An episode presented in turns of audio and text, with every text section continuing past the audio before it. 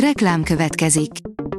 A műsort a Vodafone Podcast Pioneers sokszínű tartalmakat népszerűsítő programja támogatta, ami azért jó, mert ezzel hozzájárulnak ahhoz, hogy a felelős üzleti magatartásról szóló gondolatok, példák minél többekhez eljussanak. Köszönjük! Reklám hangzott el. A top technológiai hírek lapszemléje következik. Alíz vagyok, a hírstart robot hangja. Ma november 4-e, Károly névnapja van. A Telex szerint meghalt az űrhajós, aki megmentette az Apollo 13-at. Ken Mattingi segített az Apollo 13 legénységének visszatérni a Földre, miután egy robbanás miatt kudarcba fulladt a hold küldetésük. Ikonikus helyszínen írták alá a mesterséges intelligencia veszélyeiről szóló nyilatkozatot, írja a rakéta. Londontól északra, a Bletchley Parkban 28 ország, valamint vállalatok és kutatóközpontok képviselői vettek részt a mesterséges intelligencia akár katasztrofális hatásáról szóló konferencián. A helyszín egyszer már sorsfordítónak bizonyult a történelem során. A mínuszos szerint az online számlarendszer buktatott le egy nagy kereskedőt. Az online számlarendszer adatainak kockázatelemzésekor a Nemzeti Adó és Vámhivatal eltérést talált egy nagykereskedőnél, amelynek adózási gyakorlata nem volt összhangban a tevékenységével. A tudás.hu oldalon olvasható, hogy szinte az utolsó percben vagyunk, európai katalógus méri fel az űrszemetet.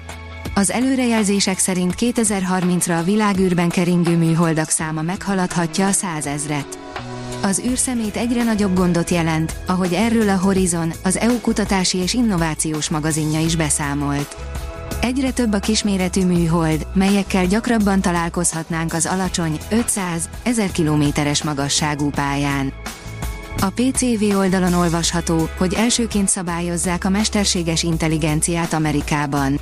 Joe Biden egy elnöki rendeletben utasította a kormányzati szerveket az ehhez kapcsolódó szabályozások kidolgozására. A 24.hu teszi fel a kérdést, a vegyszerezett vagy a GMO ételt választaná. A zöldövezet legújabb adásában a sokak által prognosztizált következő világjárványról beszélgetünk, emellett átbeszéljük, hogy Európa vajon a vegyszeres vagy a GMO alapú ételekben látja inkább a jövőt. Az IT Business szerint minden vádpontban bűnös Bankman Fried. Sam Bankman-Friedet az ügyében tárgyaló New Yorki bíróság esküdszéke találta bűnösnek november 2-án mind a hét, vele szemben felhozott vádpontban. Kimondták, a híres, majd hírhet kriptopápa a jogszabályokat sértő módon irányította az FTX kriptotősdét és az Alameda Research kereskedő céget egyaránt.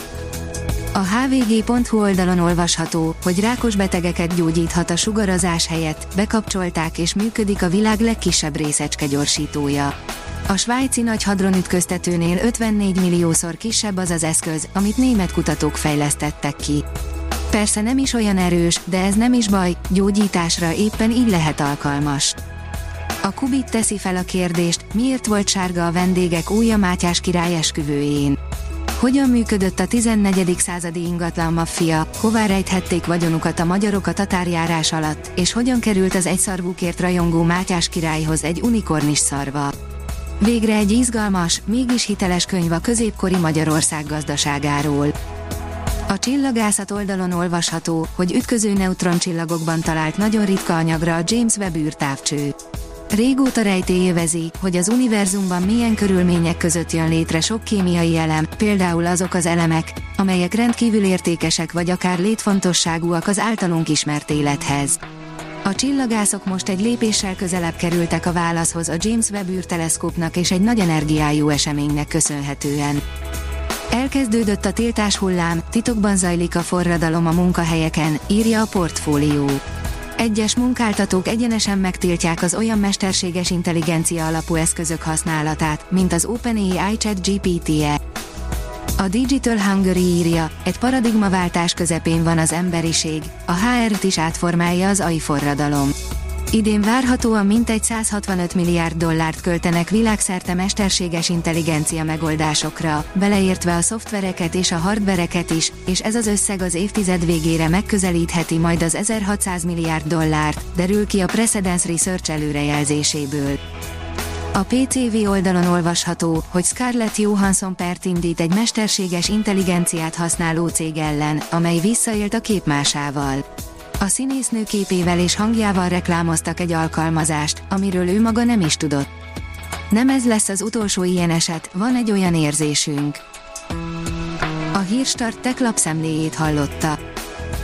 Ha még több hírt szeretne hallani, kérjük, látogassa meg a podcast.hírstart.hu oldalunkat, vagy keressen minket a Spotify csatornánkon, ahol kérjük, értékelje csatornánkat 5 csillagra.